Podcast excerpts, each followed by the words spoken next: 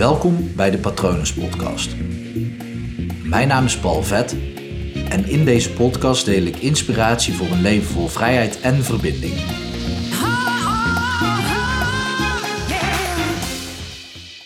Ik werd vanochtend wakker en, nou ja, niet meteen. Ik, ik heb vanochtend mezelf een keer niet aan de regel gehouden om meteen na het wakker worden uit bed te gaan, want ik had behoefte aan een rustdag. Dus ik ben lekker even blijven liggen in bed en uh, lekker even meditatie gedaan, een beetje doezelen en zo. En toen dacht ik, oké, ik ga nu wel even mijn social media kanalen openen, want dan doe ik wel een keertje vanuit bed dat even bijwerken, even berichtjes beantwoorden.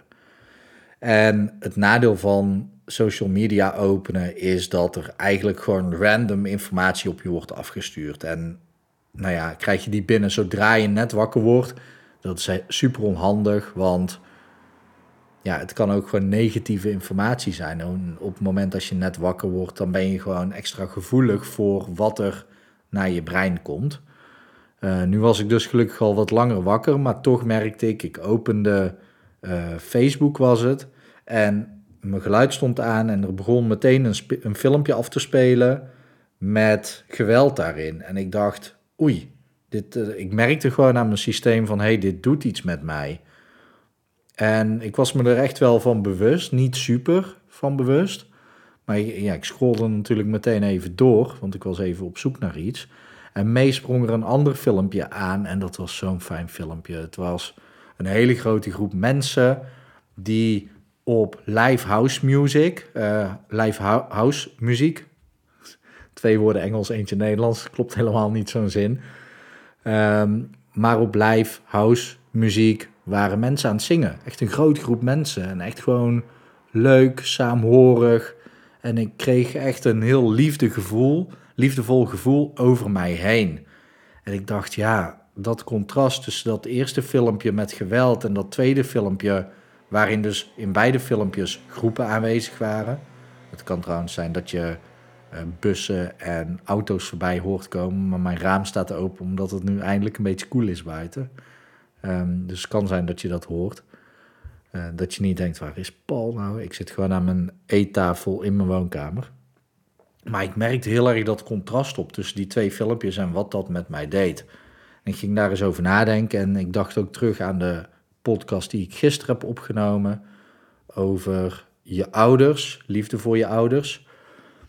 En ik merkte gewoon dat, dat er heel veel behoefte is aan liefde op heel de wereld. Op zoveel vlakken. En nu wil ik niet uh, de wereld gaan redden. Dat laat ik over aan mensen die uh, als missie hebben wereldvrede. Uh, we kunnen natuurlijk wel allemaal ons steentje daaraan bijdragen. Maar ik bedacht me, ja, elk individueel probleem, elk persoonlijk probleem, dus problemen waar jij tegenaan loopt, en ik ook, maar elk mens tegenaan loopt, bijna elk probleem valt op te lossen met liefde. En toen dacht ik, ja, maar liefde is zo'n wollig begrip. Want wat is liefde nou? Toen dacht ik, ja, liefde kan echt overal in zitten natuurlijk. Eh, liefde kan in een glimlach zitten, kan in een uh, appje zitten. Gewoon wel vragen van, hé, hey, hoe is het met je? Of gewoon alleen een hartje sturen als je aan iemand denkt. Kan echt van alles zijn. Maar ik dacht echt specifiek aan de liefde van het jezelf uitspreken. Dat is namelijk heel erg liefdevol op het moment als je dat doet. Um, niet om de ander aan te vallen, maar wel om je eigen hart te luchten. En um, ik kwam dus, ik dacht gisteren, of ik dacht aan de podcast van gisteren, omdat daarin eigenlijk de stappen staan die voor elke situatie gelden. Dus jezelf uitspreken, je hart luchten richting ja, de mensen die in die situatie aanwezig waren, waar dat jouw probleem is ontstaan. En vaak ook in de situaties van de problemen waar je nu tegenaan loopt. Dus elk mens, elk persoon in een situatie uh, lucht daar je hart tegen. Soms moet het gewoon echt even van je af. En wat je daar ook mee doet, is ook de verantwoordelijkheid terugleggen bij de ander. En op het moment dat je dat gewoon uitspreekt zonder dat die persoon erbij is, dan, ja, dan ontstaat er ook, ook gewoon geen kwaad bloed. Maar dan ben jij het, is het van jou, jouw borst af dan, dan ben je het kwijt. En dat is heel liefdevol, want daarmee leg je dus de verantwoordelijkheid daar waar dat die hoort. En dat is niet met alles uh, dat je zomaar de verantwoordelijkheid bij de ander kunt leggen. Maar door jezelf uit te spreken, uh, geef je wel bepaalde energie terug aan de ander. Dat helpt heel erg. Um, daarna zit er natuurlijk ook nog uh, de volgende stap. Um, het zijn een aantal stappen die je gewoon ja, moet zetten. Dat is gewoon echt enorm belangrijk. En ja, op het moment dat jij dus eerst alles hebt uitgesproken, dan is het handig om daarna begrip te tonen. Begrip voor de ander zijn of haar situatie. En dat, dat kan een lastig ding zijn, hè? Want wat je ook hebt meegemaakt, om dan zomaar begrip voor de ander te tonen. En jezelf, hè? want dat, dit geldt dus ook, het uitspreken geldt ook voor jezelf. Alle personen die in die situatie waren, dat ben jij zelf dus ook. Uh, maar begrip tonen ook. Begrip tonen naar de ander en begrip tonen naar jezelf. Snappen dat die ander een bepaalde intentie en reden had om dat te doen. En um, dan kan het zijn dat je vanuit jouw hoofd of vanuit jouw ego gaat denken: ja, maar wat de ander heeft gedaan, dat kan gewoon echt niet. Kan gewoon echt niet. En daar heb je waarschijnlijk dan ook gelijk in. Maar dat is het, het bepaalde gedrag, terwijl er bij de andere persoon zit er ook heel veel achter. Heel veel, waarschijnlijk ook trauma's achter. En daarachter ook weer van zijn ouders. En dan kan je altijd helemaal teruggaan in de familielijn. En ik snap dat het heel lastig is om begrip te tonen voor mensen die bepaalde dingen doen. Maar op het moment dat jij dat kunt, dan help je daar jezelf mee. En ik, ik zal hier aan het einde van de aflevering nog wel iets over zeggen. Ehm, als het niet in de volgende stappen ook naar voren komt. Want stap 1 is dus jezelf uitspreken. Stap 2 is begrip tonen voor de actie van de ander. En voor die van jezelf. En dan ook uitspreken, ik begrijp je. Kan je naar jezelf en naar de ander uitspreken. Daarna is de stap de ander vergeven en jezelf vergeven. Gewoon vergeven. Vergeven doe je nooit voor een ander. Hè? Dus ook al vergeef je de ander, doe je dat nog steeds voor jezelf. En ik weet dat dit echt lastige stappen kunnen zijn. Hè? Een overtreffende trap die je nog meer gaat helpen, is dankbaar zijn. Dankbaar zijn voor hoe jij hieruit bent gekomen. En hoe jij hieruit bent gekomen, bedoel ik dan de positieve dingen kunnen zien die je nu bij je draagt. dat is lastig, want het kan zijn dat, dat je helemaal niet blij bent met de symptomen die je van die bepaalde situatie of aan die bepaalde situatie hebt overgehouden. Dat kan heel goed dat je daar niet blij mee bent. Maar je hebt er ook kwaliteiten door ontwikkeld in jezelf. Daar kun je dankbaar voor zijn. En als je daar dan dankbaar voor kunt zijn, dan is dus, daarom noem ik het echt een overtreffende trap, kan je dus ook dankbaar zijn voor de andere persoon dat jij die kwaliteiten nu hebt. En ik snap dat jouw ego en misschien ook wel jouw gekwetste deel in jezelf, dat die echt heel erg veel weerstand hierop kunnen hebben. Van Paul, hoe kan je dat nou zeggen? Dat snap ik. Want ik ben het natuurlijk niet automatisch eens met het gedrag van een ander. Of van jou, of van mezelf. Maar ik hoef het er ook niet mee eens te zijn. Kijk, ik ben, ik ben het ook niet altijd even eens geweest met het gedrag van mijn moeder. Maar ik kan wel zeggen dat ik mezelf sowieso heb uitgesproken. Ik begrijp haar heel erg. Ik heb er vergeven voor alles. Maar ik, ik heb ook dankjewel gezegd. En het gekwetste kind in mij kan ook zeggen, of nog steeds boos zijn. Ja, niet dat dat is, hè, maar die zou dat kunnen zijn. Ik kan me dat voorstellen dat een gekwetst kind dat zou kunnen zijn. Van, ja, mama, waarom dronk jij zoveel? Met alle gevolgen van dien voor mijn jeugd. Maar op het moment als ik daar zelf mee rond blijf lopen, dan, dan blijf ik mezelf daarmee kwetsen. Op het moment als ik dan kan zeggen, oké, dank je wel in eerste instantie Paul voor mezelf. Dank je wel voor de kwaliteiten die ik daaraan heb overgehouden. Dan kan ik daar gewoon dankbaar zijn voor mezelf. Ik kan mezelf ook dankbaar zijn voor mezelf dat ik dat heb overleefd. Dat ik zo sterk door die periode ben heen gekomen.